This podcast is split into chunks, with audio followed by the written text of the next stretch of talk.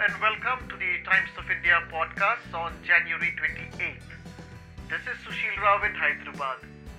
A Gulf worker has begun an 800 kilometer Padayatra demanding the Telangana government come out with an NRI policy. Here's a report. An 800 kilometer Padayatra being undertaken to demand an NRI policy for Telangana reached Rajanna Sircilla district on Wednesday. The long march has been undertaken by Gulf Workers Awareness Center GWAC founder President Krishna Donikeni, who had earlier worked in Dubai. The Padayatra, which began in Nirmal district, will end in Hyderabad. In the 24 days of the Padayatra so far, 516 km was covered. It is a sad situation for workers who go to the Gulf to take up jobs.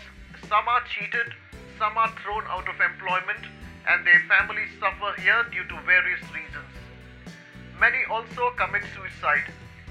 There are many deaths too in the Gulf, and the bodies are not sent back home until the matter is pursued.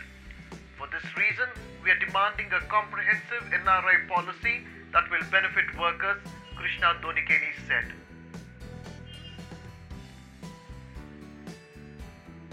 The Padayatra, Krishna Donikeni has been meeting families of the workers who are in the Gulf and who are narrating their tales of woe to him. In Sircilla, a Gulf Garjana was organized on Wednesday with the participation of several families of the workers who are in the Gulf and also who had returned from the Gulf countries.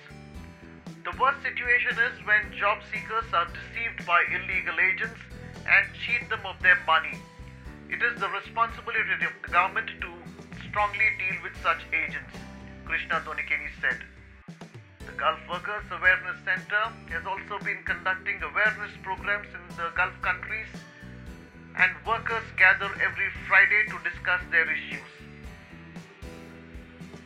Those in distress are helped by GWAC volunteers. In some cases, they pool in resources and render financial assistance to affected families back in Telangana. The tragedy is that in several cases, the families do not know whether their family member who has gone to the Gulf is alive or not, as they are not in touch. There is no way they can find out too. The need is that the government should come up with an NRI policy that will take into account all the issues that those going to the Gulf face that it will be of help to them. The priority is that jobs have to be created so that they are not forced to go to the Gulf countries, Krishna Donikeni said. Thanks for listening. Stay tuned to TOI Podcast for more such updates.